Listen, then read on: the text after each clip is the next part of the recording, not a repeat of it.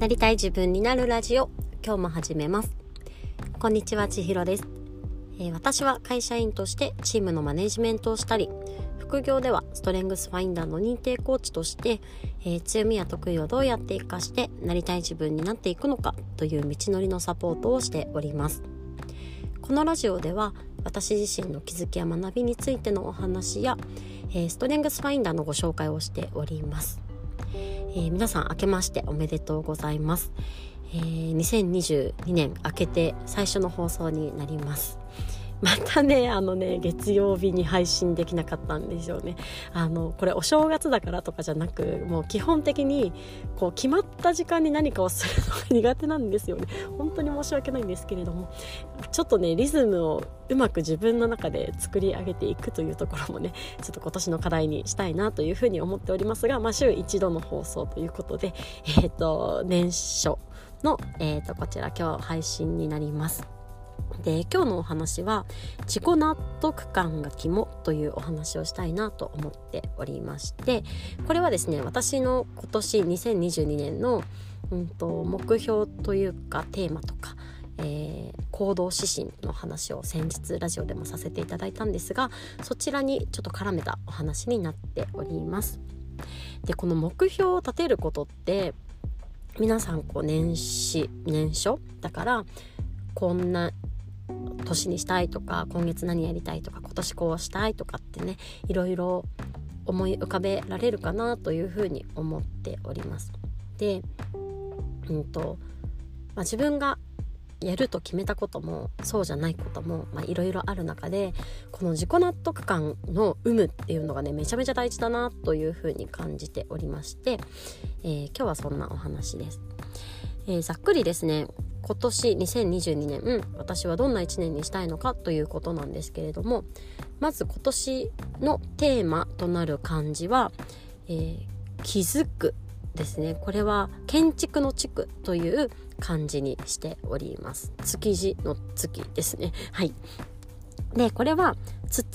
土を突き固めることだったりとか、まあ、構築とか建築にあるようにこう築くですね建物を築くための土台だったりとか、まあ、そういった意味な意味合いのある感じになるんですけれども、うんと、私自身うんこの2020年2021年という流れで来た時にえー、て言ったらいいのかな今まで当たり前だと思ってたけどこれって自分の幸せにつながらないなって気づくことがいろいろありました。それはなんか仕事をするんだったら通勤時間があって当たり前というふうに思っていたっていうことそういうねこう小さいこともありますし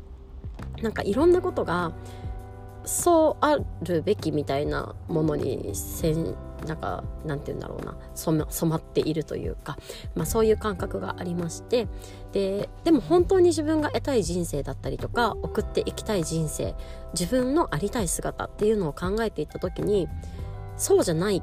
なとか変えていきたいなって思う部分がたくさん見つかったわけです。まあ、それも含めて今この副業というか自分のビジネスというところでチャレンジをしているわけなんですけれども、まあ、そこにおいて、えー、まあ、自分の人生という土台を本当に自分が送りたい人生に合わせて気づいていくというのが、まあ、今年やっていきたいことだなというふうに、えーと、設定をしております。でそれをしていくために、まあ、どんな行動指針を設定したかなんですけれども一つは、えーと自分で決めるということ当たり前を疑って自分で決めることもう一つはえっ、とそのね自分で決めて何か大きく変えていくことっていうのはもう一人ではできないことなのであの一人で抱えないというのもえー、っと指針にしました。で最後に変化を楽しむということです。大きな変化を伴うことになるのでそれを恐れないだけではなくむしろ楽しんでこの大きな変化を波乗りしていくじゃないですけれどもそんな一年にしたいなと思っております。まあ、それで本題となるその自己納得感というお話なんですけれどもこれどういうことかと言いますとこの行動指針立てた中で、まあ、当たり前を疑って自分で決めるというこの自分で決めるというところにすごくこう関わってくるキーワードだなというふうに感じております。うん今までラジオでもねお話ししたことがあるかもしれないんですけれども私のこれまでのキャリアっていうのは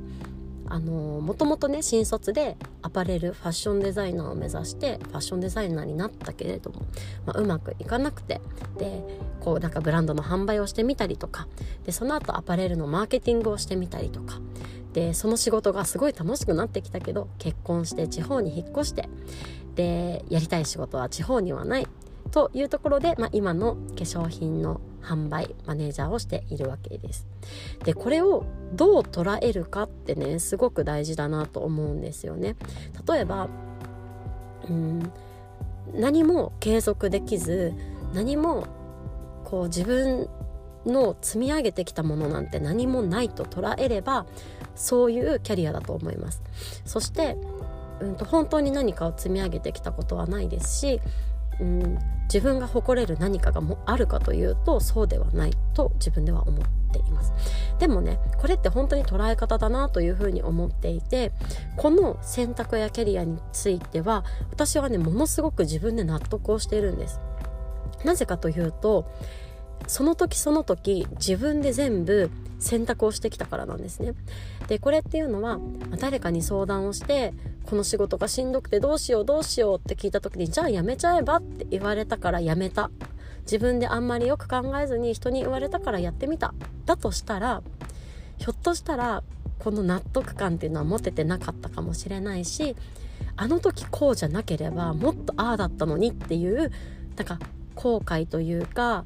あの時の選択が違っったらもっと良かったかもっていうこう気持ちが残ってしまったかもしれないなというふうに思っています。でもつどつど私は自分で考えて自分で決めて自分で決断をしてきたのでこれまでのキャリアっていうのは本当に何も何一つ積み上げてきたものはないかもしれないし人から誇れるキャリアではないかもしれないし自分はこれはできますって言えるキャリアではないかもしれないけれどもその時その時自分に必要なものその時その時自分でこれをやりたいと思ったものそうやって決断をしてうん納得をすることができてるんですよね。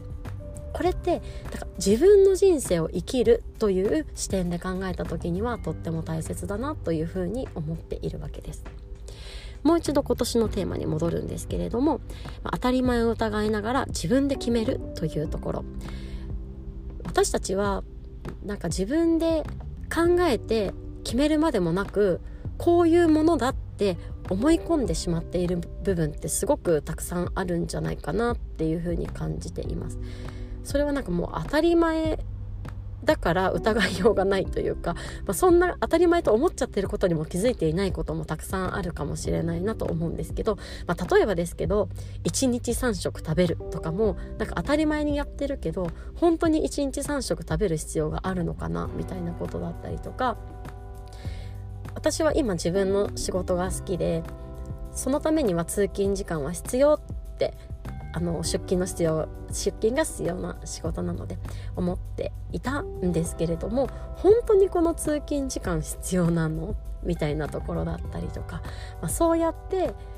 自分の人生という自分が送りたい人生という軸で考えた時に自分が納得いく道を自分で決めていくというところ。それをしていくその小さな選択の積み重ねが自分の人生を満足になんか納得してこう終えられるところにつながるのかななんていうふうにも感じておりますので、まあ、今年の漢字は気づく。そのための行動指針は自分で決める、えー一人で抱えないあとは変化を楽しむという3つに、えー、してみました。自己納得感皆さんはいかがでしょうか？こう納得のいく選択をこう毎回していきたいなと思っておりますのでまた何か皆さんのヒントになれば嬉しいなと思います。というわけで、えー、今日も最後まで聞いてくださってありがとうございます、えー、今年もまた1年ですかね。はいよろしくお願いいたします。というわけでさようなら。では。またね。